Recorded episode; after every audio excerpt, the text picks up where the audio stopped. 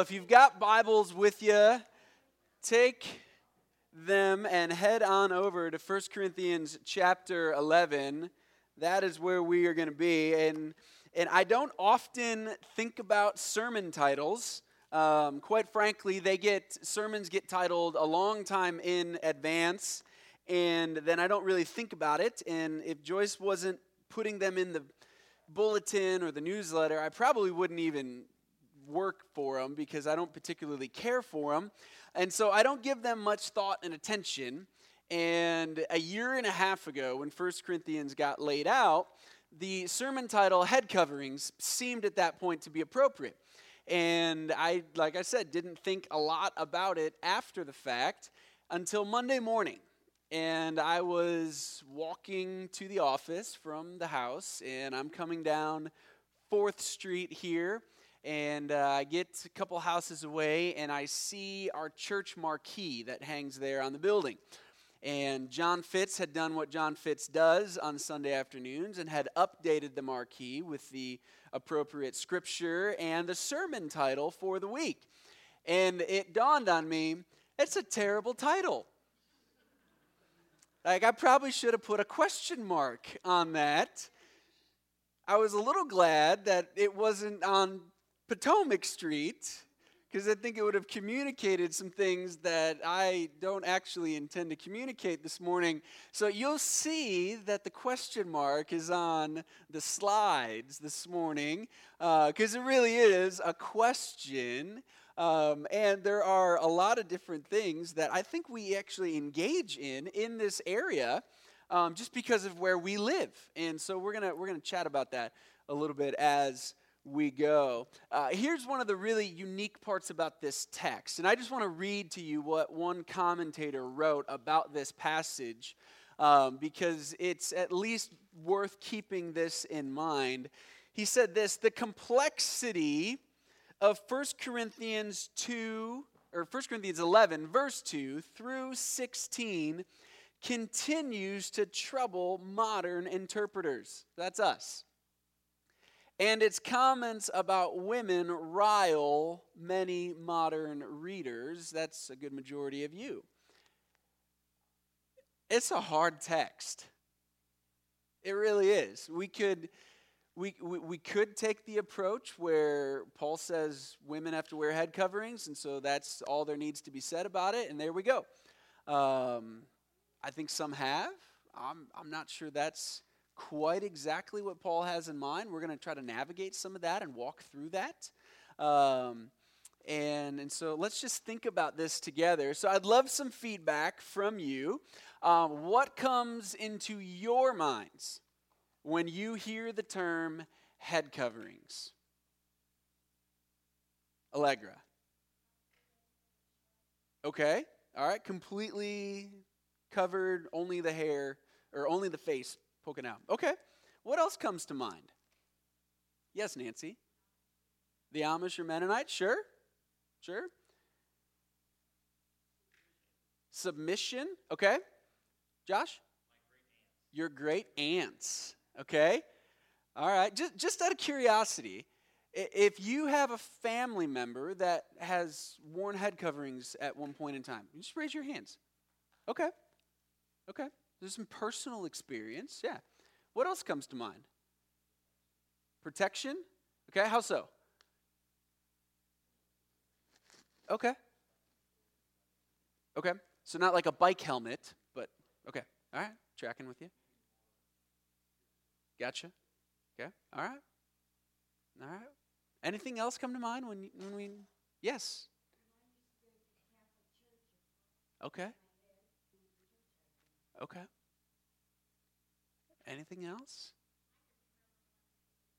Okay.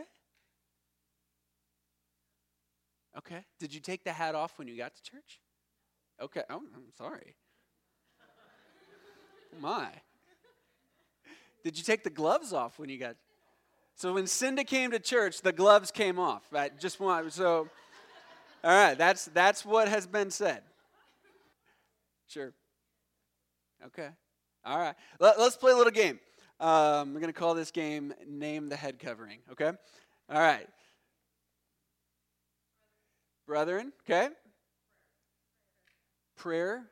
Is there is it like it's not a shawl, right? I'm gonna I'm gonna show my ignorance here. Just a prayer covering. Okay. Okay. It, which would be I, I think this one was a Google image that came up for like Mennonite head covering. And this one would have been Amish, German Baptist as well. Okay. Okay. I call this Baptist Church Sunday morning with really awesome choir.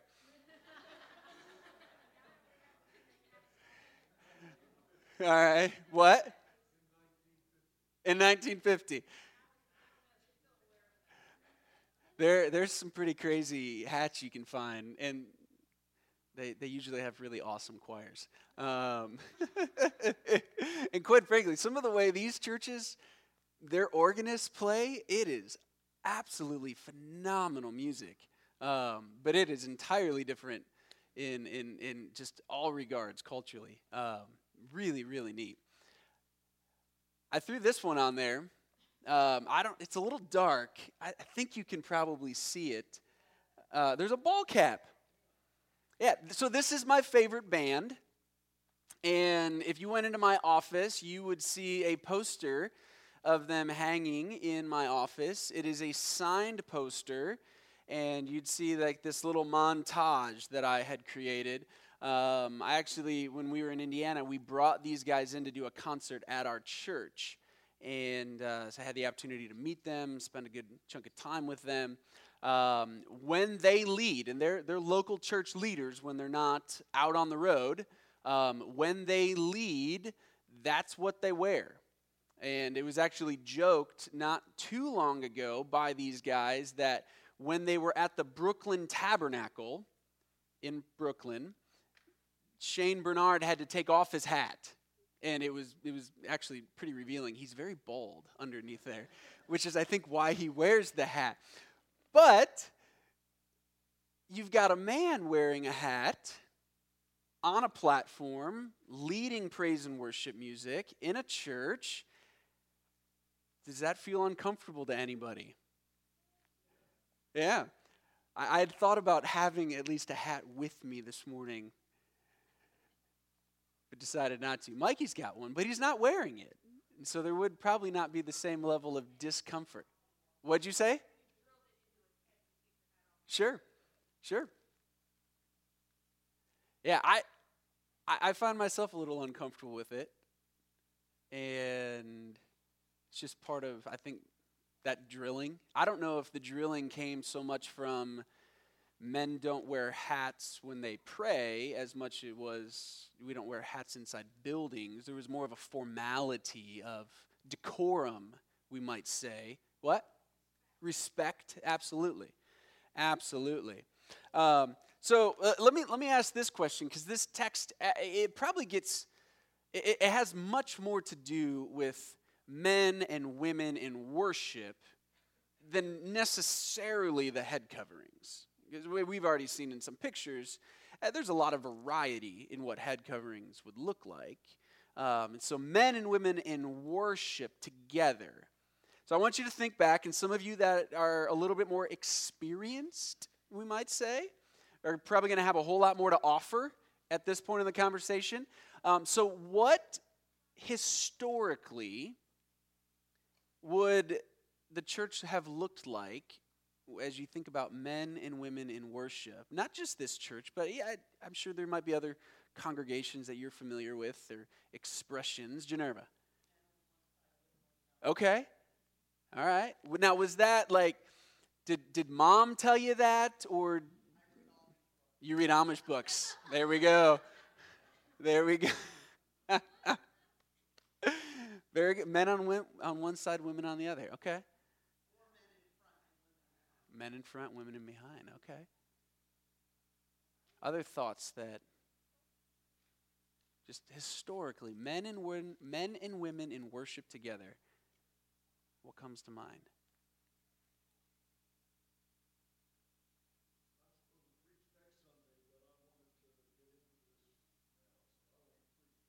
Okay.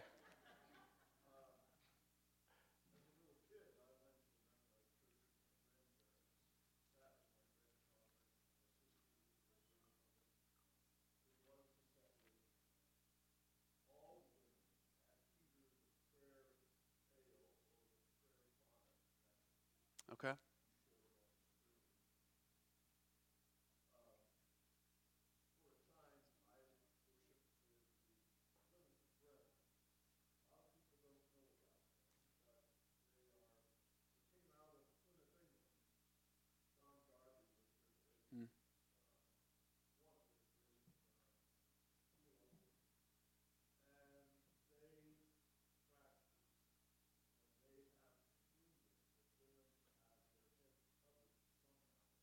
Okay.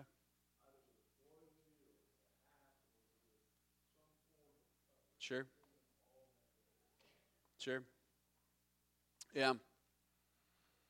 Yeah, so there's been different ways historically those things have looked. When I did an internship at the uh, a church about 25 minutes south of where we lived in Indiana, um, we drove past an old order German Baptist church every time we took the road down there.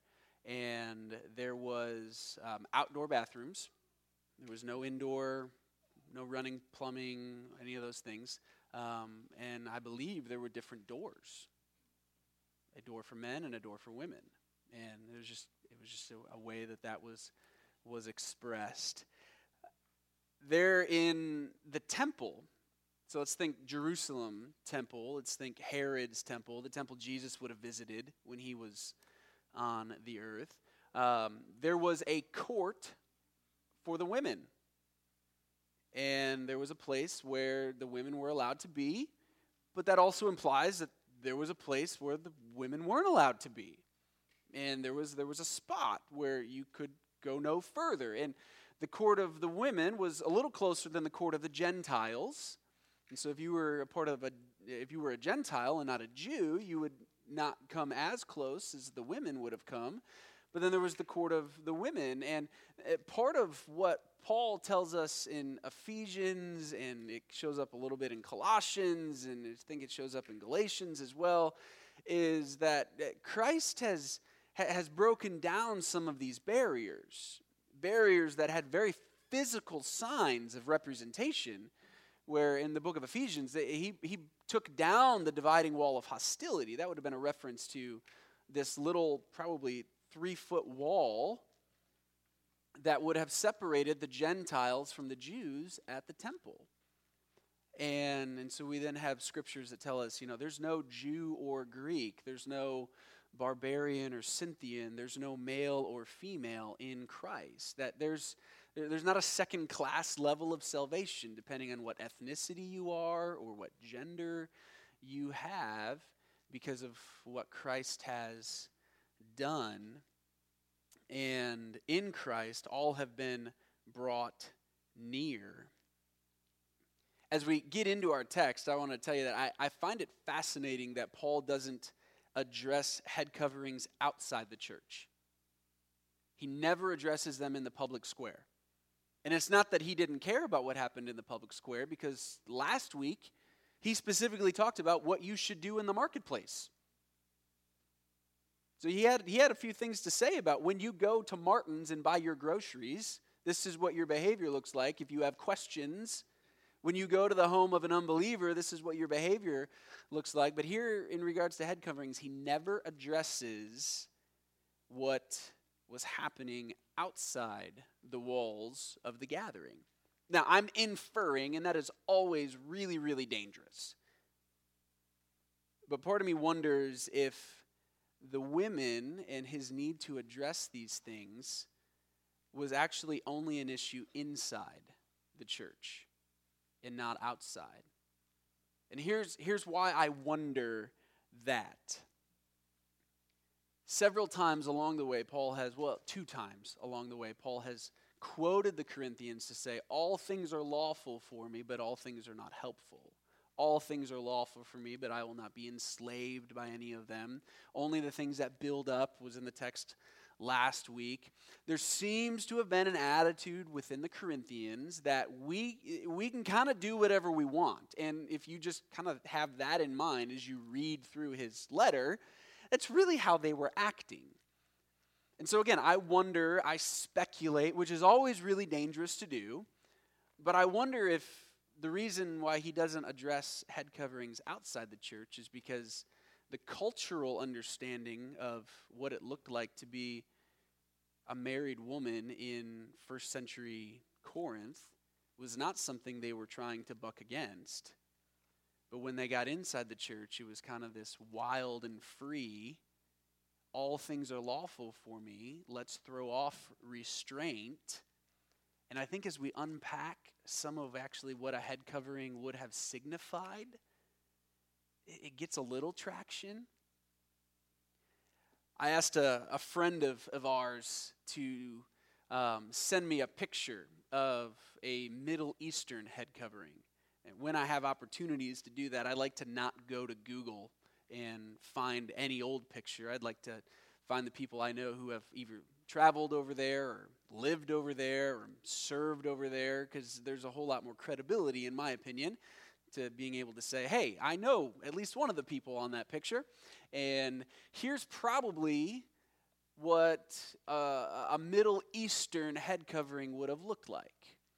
Um, so you know, it's it's it's a Middle Eastern context. It would not it would have been not terribly far from Greece.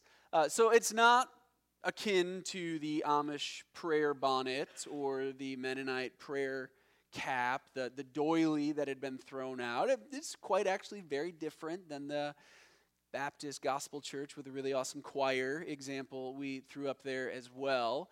Uh, but this was probably what would have been close, similar. So I began asking this friend of ours, who is pictured uncovered, um, just about some of the cultural customs that she experienced. I said, Well, when, when do girls begin to get covered? And generally speaking, it's when they hit puberty, would be when they would begin to start covering. It's interesting, my, my parents, we're going to be out there on Wednesday. Um, they have a, a lot of neighbors who are culturally Middle Eastern. And as their little girls get older, and some of them that are about Allegra's age are starting to have covers.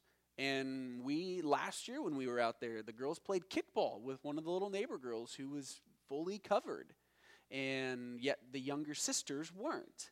And so there, there's something in regards culturally to the, the, the, the, a, the aging through puberty and then the ability of or the preparing for marriage, but then also then certainly what a head covering would symbolize and signify regarding a married woman. So let me ask you this question What have you learned, felt, observed in churches about the role of women? This is a dangerous question. But what have you experienced? What have you learned? What have you felt? It varies, okay?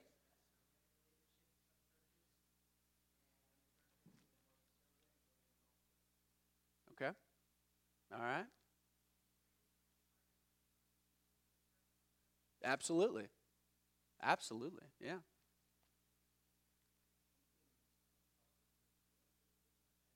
Yep. Yep. Some denominations would.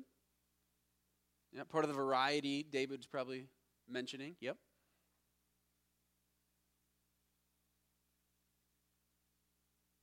And I just tell you, I, I think the American church for a long time has had a lot of patriarchy and it's been male dominated. I'll go as far to say sinfully dominated. We can trace that back to the fall, where men are going to be inclined to sinfully dominate women. We're going to, can, we're, we don't have time this morning to trace all these things back that far, but I think you could.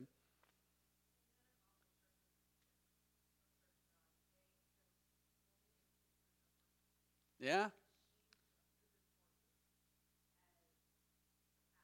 Yeah.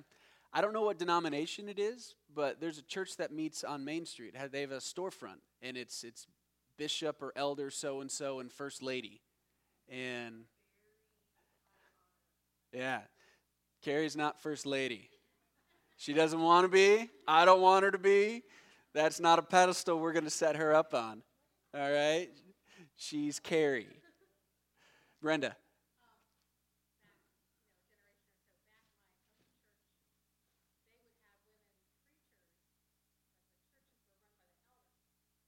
Okay. Yeah. Okay.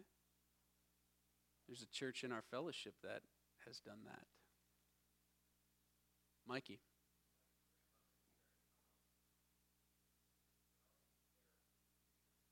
Yeah.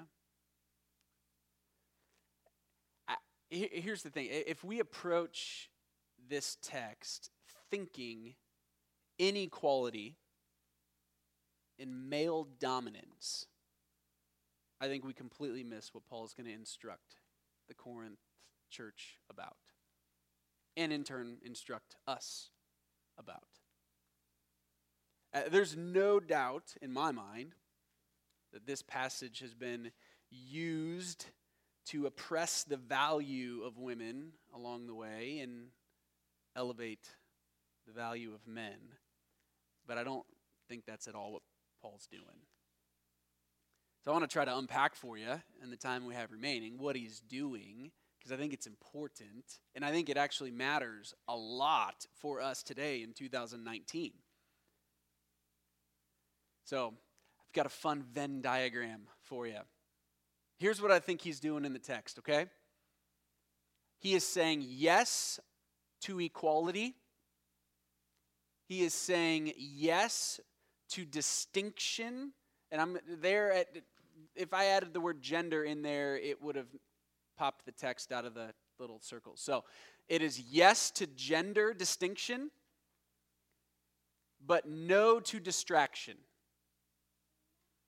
I think that's what's happening in the text. Yes, men and women are equal. Yes, men and women are distinct. No, we should not distract one another. Think that's what's happening in the text. This text comes on the heels of Paul saying and commanding in the last verse of chapter 10 Whatever you do, do all for the glory of God. Whether you eat or drink, do all for the glory of God. And there appears to have been then some type of distraction that was entering into the church that was taking the focus away from the glory of God.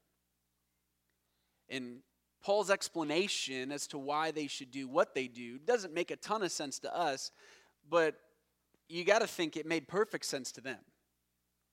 And so we're going to try to trace through here some of the ways that I think these three things are happening in the text. And so as the text breaks down, here's what I think we're going to see. So let's go to the text, let's read it, and then we'll begin breaking it down. Now I commend you because you remember me in everything and maintain the traditions even as I delivered them to you. But I want you to understand that the head of every man is Christ, and the head of a wife is her husband, and the head of Christ is God. Every man who prays or prophesies with his head un, or with his head covered dishonors his head. But every wife who prays or prophesies with her head uncovered dishonors her head since it is the same as if her head were shaven. For if a wife will not cover her head, then she should cut her hair short. But since it is disgraceful for a wife to cut off her hair or shave her head, let her cover her head. For a man ought not to cover his head, since he's the image of the glory of God, but woman is the glory of man. For man was not made from woman, but woman from man. Neither was man created for woman, but woman for man. That is why a wife ought to have a symbol of authority on her head, because of the angels. Nevertheless, in the Lord, woman is not independent of man, nor man of woman. For as woman was made from man, so man is now born of woman, and all things are from God. It's a tricky passage.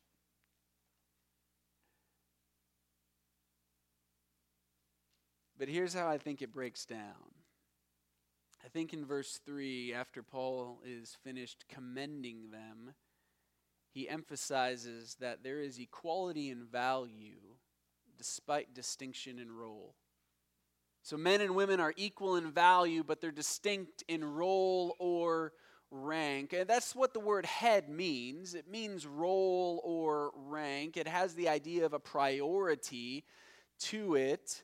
But just in the way that the Apostle Paul lays out the very people he writes of in chapter or verse 3 of chapter 11, he's not trying to establish a hard and fast pecking order of priority.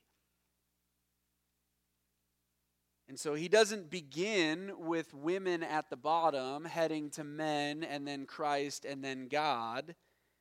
He begins actually with the man. The head of every man is Christ, the head of a wife is her husband, and the head of Christ is God. This is part of where the idea of submission will come in to the text, and you have that much more clearly outlined in Ephesians 5, where the command, Wives, submit to your husband as unto the Lord. But here, I think the idea is that there's equal value, but yet there's distinction in role or rank. And so, if you just think about the idea of just submitting to the head, let's add that word in and let's think about the quality or character of the first and the third relationships. The first is this the head of every man is Christ. So let's think about the character of Christ, expressing unconditional love for those he came to die for. Expressing unconditional love. That, that's, that's then how husbands are to love their wives from Ephesians 5. So, is a man to submit to Christ? Yes, but he submits to the unconditional love of Christ. But let's go to the third as well. You're going to see the same thing trace through, I believe. The head of Christ is God, the Father. There's equal value in the Trinity. Every one of them equally God, yet distinct in personhood, distinct in role and rank. The Father sent the Son. The Son obeys the Father. But the Father unconditionally loves the Son. And in John 3, verse 35, Jesus says as much. And so the Son submits to the unconditional love and plans of the Father and did so in the garden. If it's your will, let this cup pass from me. Nevertheless, not my will, but your will be done. And I think in turn, does the Bible speak to the idea of submission of wives to their husbands? Yes, but it is to the unconditional love of their husbands. A love that reflects Christ, a love that in no way diminishes the equality of value that there is while upholding a distinctness that God has created a distinctness in role. And so in verse 3, as he walks through some of these relationships, I think he's expressing there is equality in value, yet there's distinction in role. In verses 4 to 6, we actually see equality in ministry, but distinction in what I would say cultural identification. And that's where I think the idea of no distraction comes in to mind. Let's go to verse 4. Even or every man who prays or prophesies with his head covered dishonors his head. That might be where we got no hats in church from. But every wife who prays or prophesies with her head uncovered dishonors her head. Okay, let's skip the honoring, dishonoring for a moment and just just note Paul talks about men and women doing the exact same thing in the gathering. If a man prays or prophesies, if a woman prays or prophesies, he speaks to an equality of ministry role there. Both are praying and prophesying. And that phrase is going to become really helpful when we get to chapter 14 when Paul says women must be silent in church. Because we're going to have to unpack that. Like, we're going to get there. But here, the instructions he gives is not for women to not pray or prophesy, but to do it in a way that doesn't cause a distraction. To do it in a way that culturally identifies this distinction of gender that God has created. I'll tip my hand a little bit to where I think we're going. I think this text actually has a ton to do with modesty. If we put a 2019 word on it, modesty. That's where we're going to see his argument go in verses 6 and 7 as he continues. Because the head covering in the Middle East was a symbol of marriage. And so, for those that were entering puberty and becoming of age and growing into that time when they would be eligible for marriage, it was a way of identifying purity and modesty. And for those women that were married, it's a way of identifying fidelity and chastity and modesty as married women. But there's different ways different cultures express that. There are tribes in Africa where women do not wear tops. We would consider that immodest. From what I understand, I've never visited them, I've read about it in a book. That's just life. And I've actually read of missionary accounts where missionaries actually hurt the tribal life. American missionaries did because they came in, they brought American modesty rules, and all of a sudden, the men were thinking things they weren't thinking before. Because up until that point, that's just how babies ate. And it was easier for them to be available and ready for babies to eat. But when the missionaries came and said, Oh, you've got to, got to put a top on, the men actually started thinking of things that they hadn't been thinking before, and it caused actually a whole lot of problems. You got an American understanding of cultural modesty being pushed onto an African understanding of cultural modesty. And in that sense, it became a distraction for them where it hadn't been before. I remember talking with my buddy Corey, who went and did some time abroad in Africa for one of his college courses. And he said, I had to, I kind of had to look the other way and just kind of know it was what they did. Because it just was what they did, but it wasn't what he did.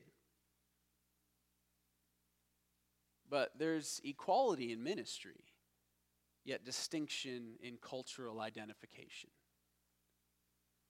See, in our society, there, there certainly are areas of the body that need to be covered culturally. And it's going to be distinguished from different tribes in Africa. And I'm not saying it's right or wrong. One's got it figured out and one doesn't. I'm just saying that as it relates to culture,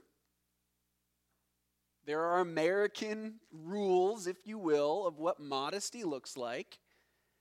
And I think that's what Paul has in mind as he's speaking about head coverings, which would have been a first century cultural identification for modesty. As I began doing the, the more deep research into this this past week, there was a moment on Tuesday where I was like, oh, good grief. I really wish the kids wouldn't be in there because I could talk a little bit more freely. But I learned that, like, hair was considered very immodest if uncovered in this society. We don't consider hair to be immodest if uncovered. But they did.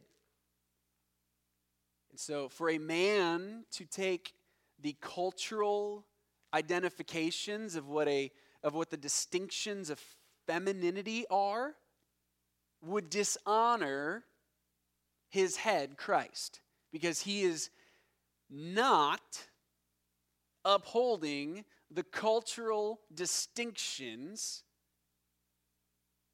of what masculinity looked like. And the same was true for women, for them to abandon the cultural distinctions of femininity, which included modesty, would dishonor her head. And that's where Paul goes next, since it is if her head were shaven. They shaved the heads of women who were caught in adultery. That's what's going on there. If you were caught in adultery, you lost your hair, and that became the cultural identification that you were immodest, that you were unchaste. And in verse 6, for if a wife will not cover her head, will not be modest in her dress, then she should just cut her hair short. In some ways, it's if Paul is saying, look, look, it, it, you might as well just go the whole way. If you're going to go so far, just go the whole way. If you're going to be immodest in this regard, then you might as well just be fully and completely immodest.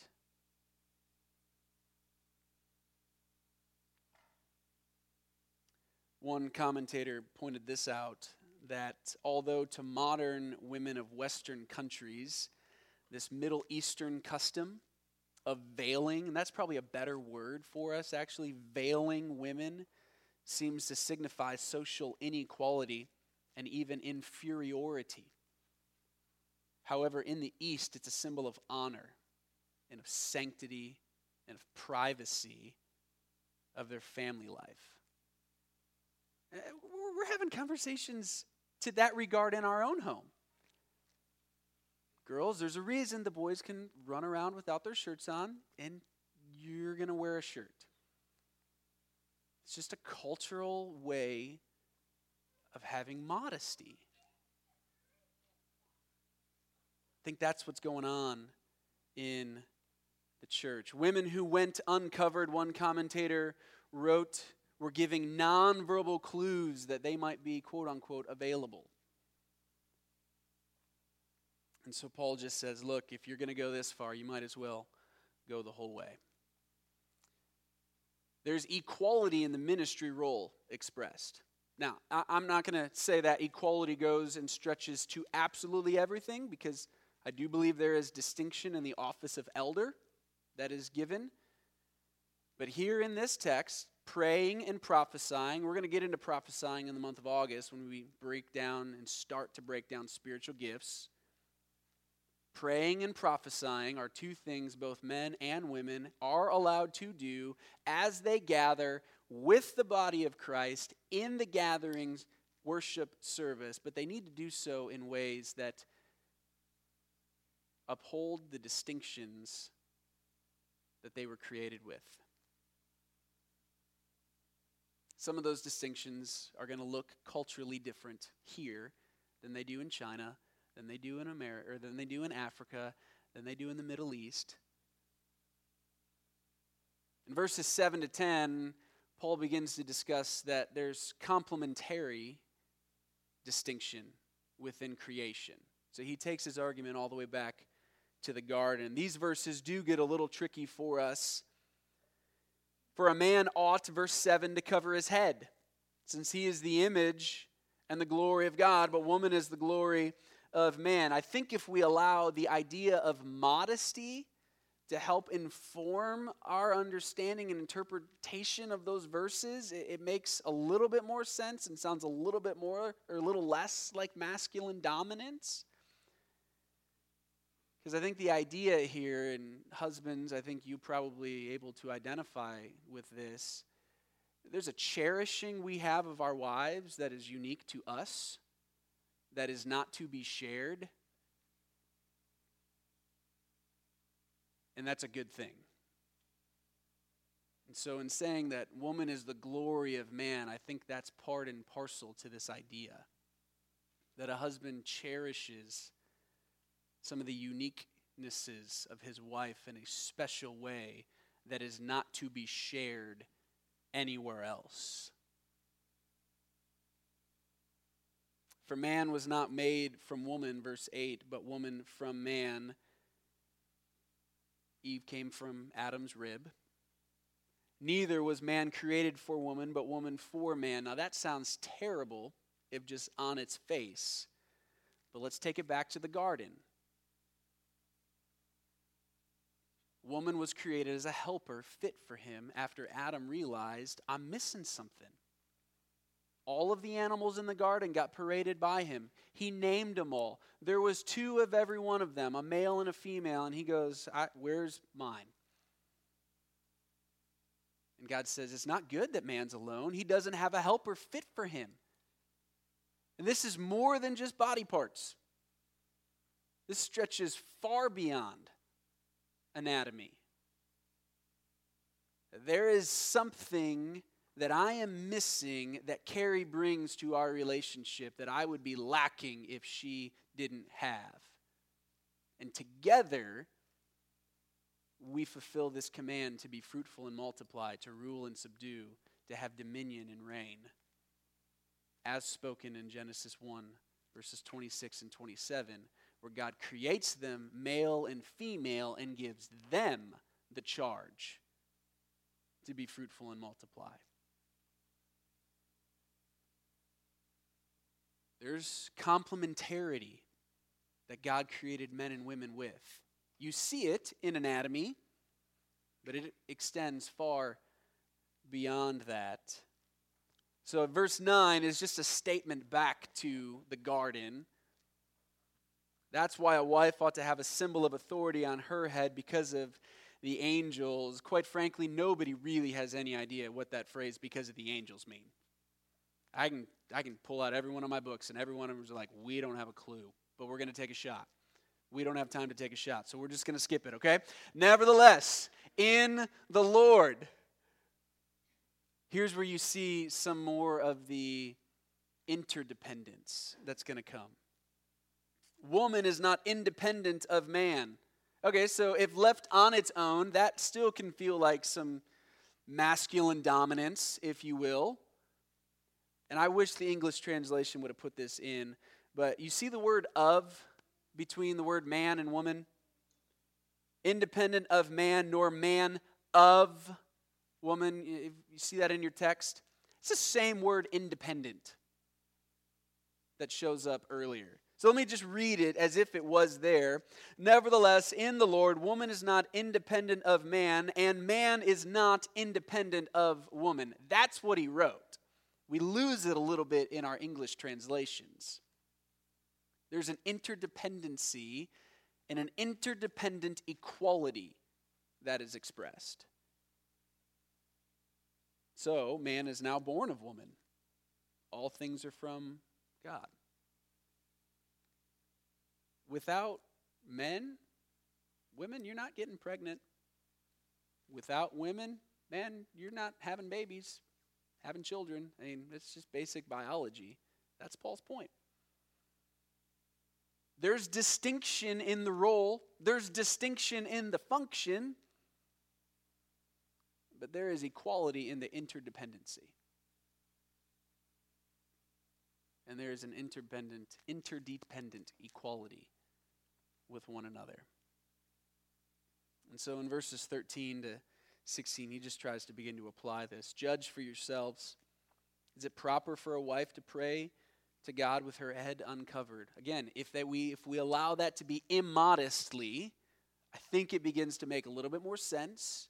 Help us a little bit more culturally unpack that. Is it right or proper for a woman to pray immodestly or dressed immodestly? I think the argument there is no. She would be a distraction she would not be protecting some of the God given femininity that He created her with, that is to be cherished and not shared with anyone else other than one's husband. And he kind of proves his point in ways that, again, are just tough for us to unpack. But does not nature teach itself teach you that if a man wears long hair, it is a disgrace for him but if a woman has long hair, it is her glory. I'm not really sure what to do with that because like there'd have to be haircuts involved.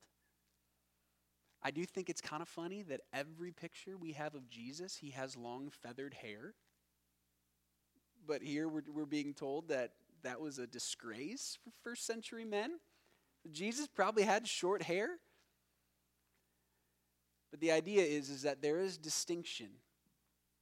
And I think these verses towards the end are essentially saying, look, it, does not nature teach you that there's distinction between genders? So guys shouldn't dress like girls, girls shouldn't dress like guys. Uphold the distinctions. Don't let there be distractions. But there's equality in value, yet distinction in role or rank. There's equality in even the ministry role of praying and prophesying, but yet there should be distinction in cultural identifications that I would say would be there shouldn't be distractions of immodesty. With husbands and wives, there's complementary distinction within creation, and there's an interdependent equality with one another. I'll say one more thing, and I missed it as we were going. It's in verse 3 because it, it, it mirrors back to what Paul says in Ephesians 5, where in Ephesians 5, Paul says, Wives, submit to your own husbands as unto the Lord. That idea is expressed once again. The head of a wife is her husband. I just want to say this because I think it's, it's, it, it bears saying in today's culture and society because we get it wrong all the time. Women are not subject to men because they're women. The scriptures say that a wife is called to submit to two groups. One is her husband, the second is to a group called elders but that second group, every single person in the church is called to submit to. Women are not subject to men because they are women. That is a demonic twisting of what God has created. And we should do everything we can as men to say that as loudly as we can and live that out as passionately as we can. Because women are not second class citizens because they are women, they are equal. There is distinction, they are equal. And it is own husband. And that gets repeated time and time again. Damien stole my joke at the beginning of the service. I was going to tell you we were going to sing my favorite song about head coverings. And he took it from me. He didn't even know he took it from me, but he took it from me. We are going to sing about Jesus. Because as we think about what he's done, as we think about who he is, it's where some of these things find some clarity. Let's pray. They'll come up and lead us. Jesus, we thank you for what it is that you've done. We thank, it is for, thank you for who it is that you are. And we do pray that you would help us to live in such a way, to interact in such a way, to love in such a way that we would that we would celebrate the equality that you have made men and women with that we would celebrate the uniquenesses that you have made us with And God, we pray that you'd help us to do that in ways that are faithful, in ways that are loving, in ways that build up the church. Pray this in Jesus' name. Amen.